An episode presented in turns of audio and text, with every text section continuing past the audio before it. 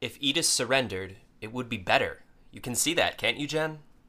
Eugenides didn't look at him, and didn't speak, not even to point out to the Magus that only very close friends were entitled to call him by the shortened form of his name. Gen, sitting in here isn't going to help anything. You can talk sense to Eddis. Maybe you aren't a thief anymore, but you could still do something. Cue the rising music.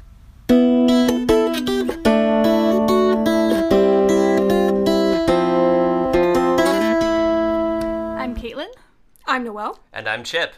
You're listening to the Attolian Archives, a Queen's Thief podcast to get you through the wait of indeterminate length for Book 6. This week, war has come to the Little Peninsula, or rather, it's been there for a while, but we're just finding out about it now because we've been a little bit busy ignoring everyone and everything in favor of crying gently into Euclid's geometry.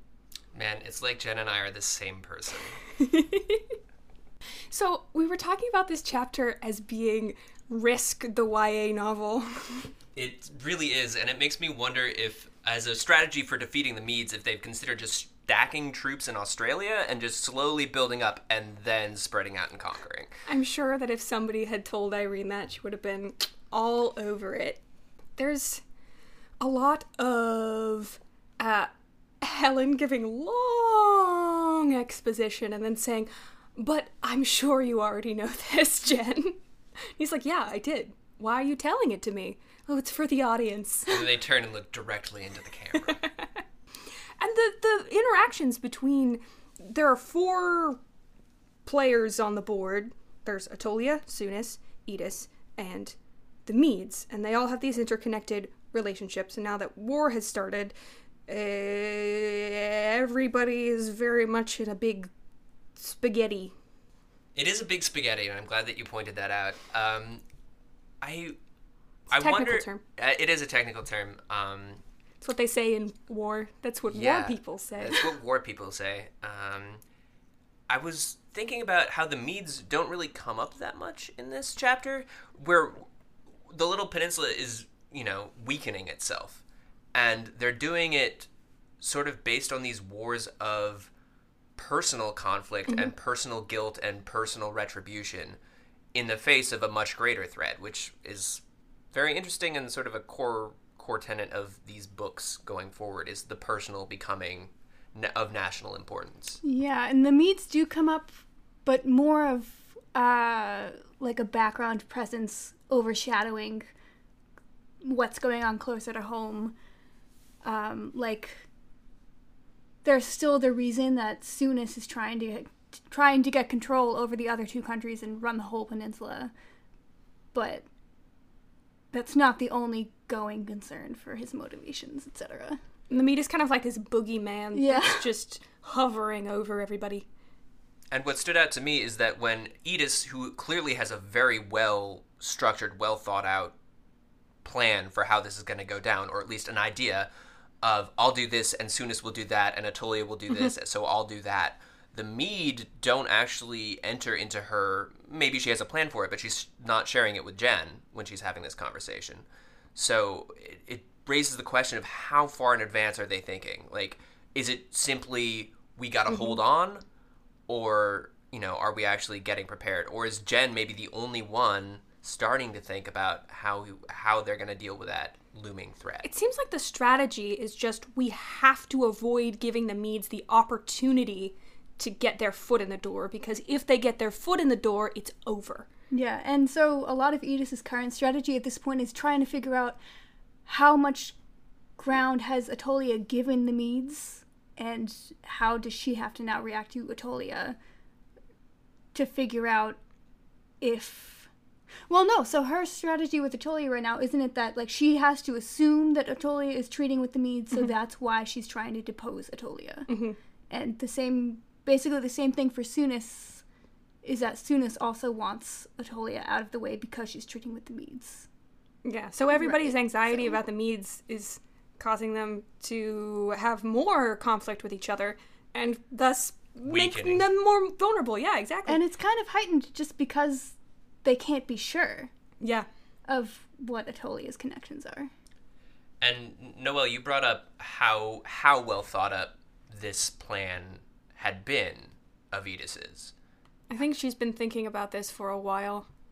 Which is interesting because the the fact that the war has been happening really shocks Gen. Mm-hmm. And not only because he hadn't been paying attention, which he hadn't been, but because he he he, he thinks the Magus tells him that this war has been happening and he says that's not possible. That wouldn't happen. But Eddis has clearly been preparing for the possibility of war since before this incident with Gen's hand.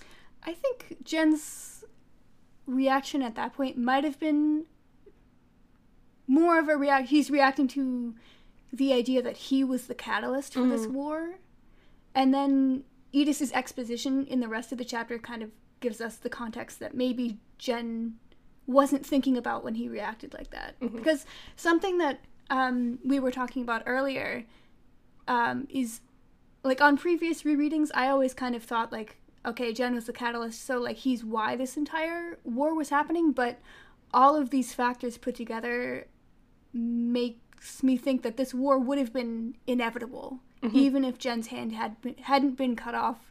There would have been a different catalyst for these.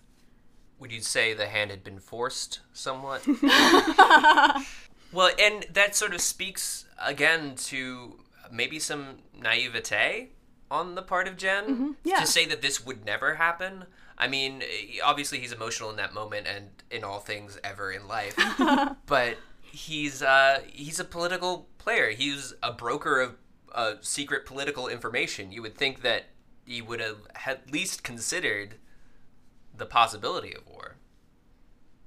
And once he adjusts to the the fact that this is happening, he we're going to see this in the next chapter. He jumps in and he's able to navigate. It's not that because it seems a little bit in this chapter like he is used to preventing war, like solving the problems before they happen. And so war is kind of a maybe a foreign thing to him, but he is quite um uh, maybe not comfortable in it, but he he he knows uh, how to apply his skill set and way of thinking to this situation. And as we've talked about before, he does have a really martial background Yeah, against his will. So he's he like you said, he's not comfortable with this, but I think he is prepared for it. yeah. I mean, it's like, Like- when he uh when he's forced to fight in the thief. Right. He's talked about how he doesn't want to do it. He doesn't want to do it. He doesn't want to do it. And then he says, "Oh, all right, I'll just go and I'll kill everybody." That's our boy. That's our boy. The Magus says to Gen in this chapter that Eddis's council voted unanimously for war. The Minister of War abstained. Do you guys think he abstained because he had too much of a personal stake in it because of Gen's injury? Or And- did he abstain for a different reason? Because I never. Like on previous rereads, I hadn't given much thought as to like why. I mean, he's the Minister of War. This Yeah. is his area. So that's the only reason I could think of for him abstaining. But what do you guys think? Yeah, I always thought it was because he had too much of an emotional stake. Okay. Uh, and I think the Minister of War is somebody who is very principled and who doesn't want to, uh, and especially not publicly, let his relationships affect his policy decisions. Yeah. And I think he's, you know, he's, he's a little bit distant from Gen in public generally. And yet, the motivations for the war, I mean, well, we've, we've talked about uh, causes, but motivations in terms of motivating a people, we've talked about Gen becoming kind of a folk hero and the loss of the hand being representative of something that Attolia had taken from Eddis, not just from Gen. So the fact that he's abstaining on personal grounds from a war that is ostensibly motivated by personal causes is interesting. Yeah, and quite, uh, like, um, unreservedly so.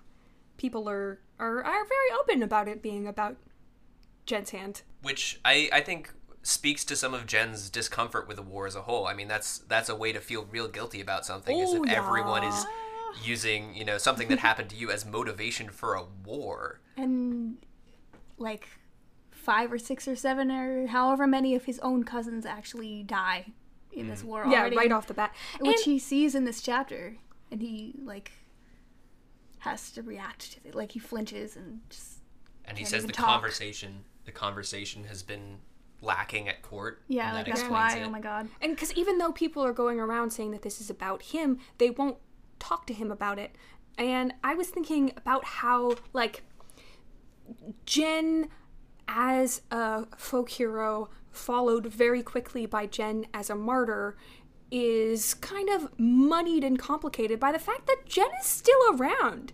He's he didn't die. He's kicking around, and that's a little bit inconvenient for his position as this tragic loss because he is still a, a factor, even if people don't want to admit it. So I think it's more convenient for people to kind of put him in the past and make him less of a person and more of an idea.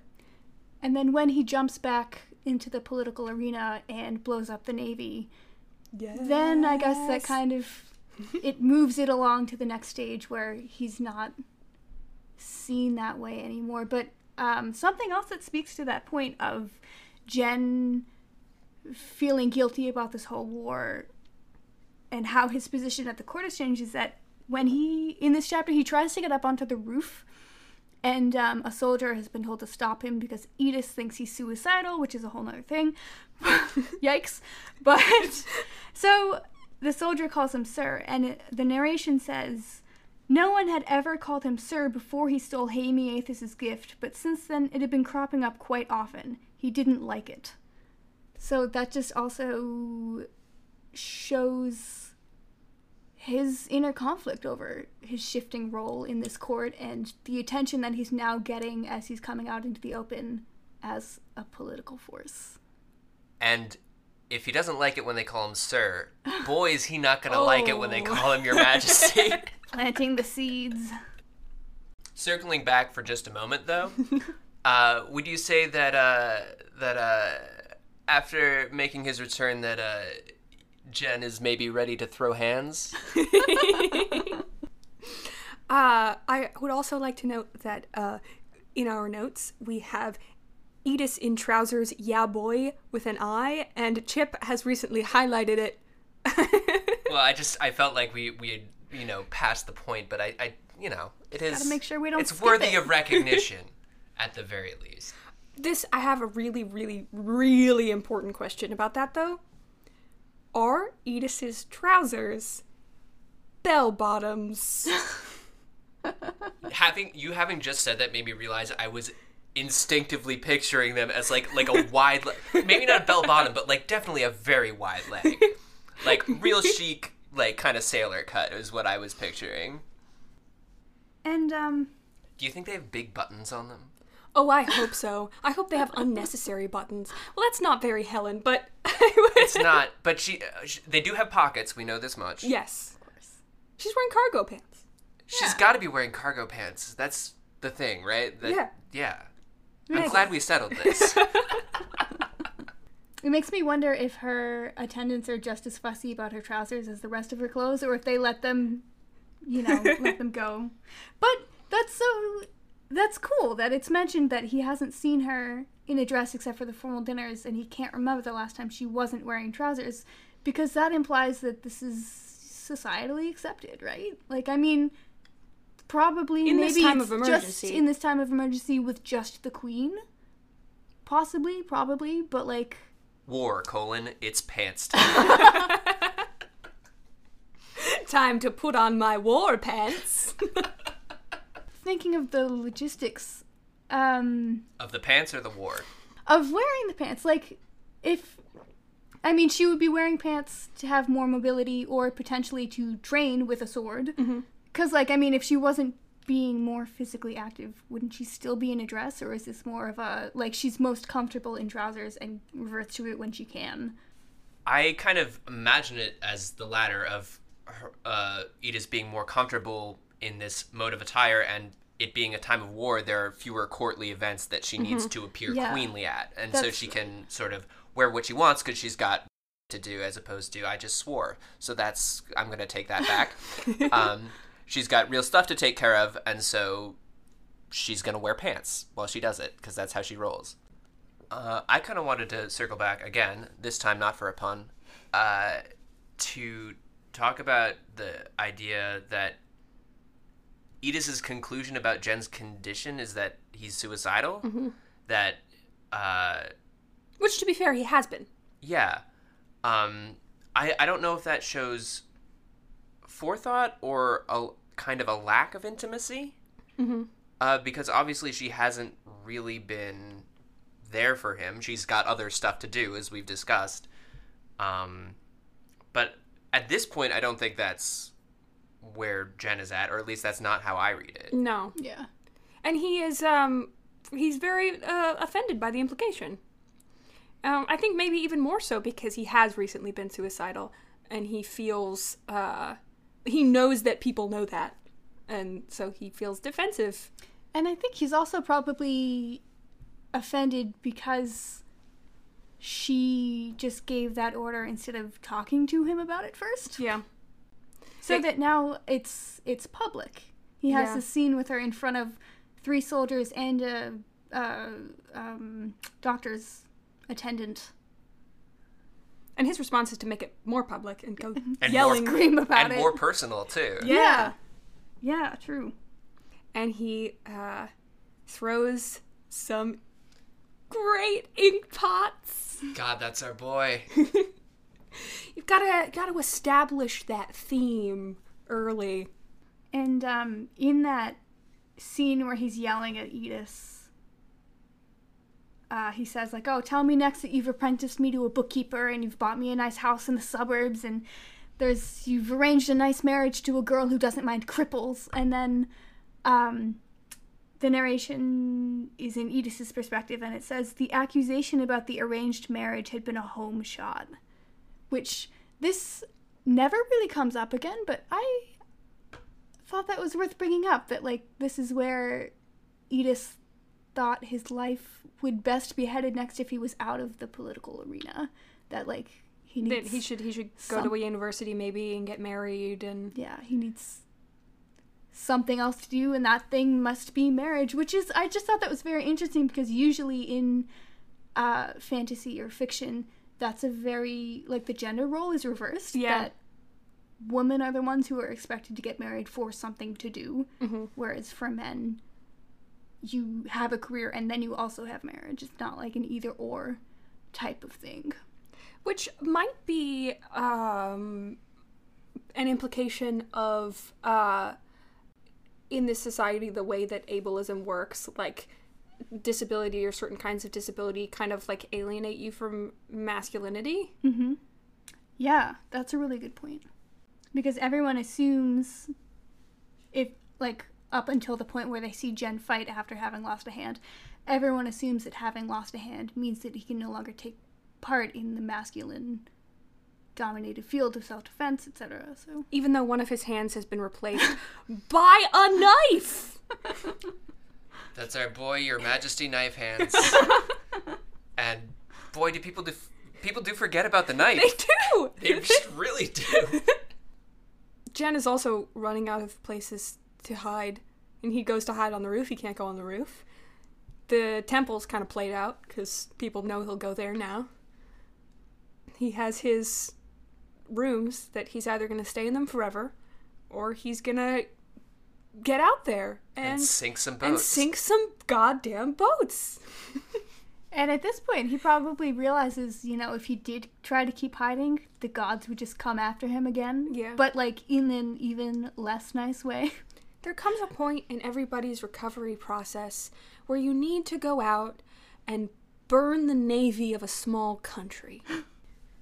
Something that I wanted to bring up was at the end of the chapter. Uh, well, throughout the chapter, uh, Eddis has been talking about how one of the tactics that she's employing in the war is that usually in the spring, after the floodwaters come, the Eddisians repair the infrastructure between uh, Eddis and Attolia for the trade routes and getting through the pass and stuff. But this year they're not going to do that, and they're even going to make it worse so that it's harder for Attolia to get her army in.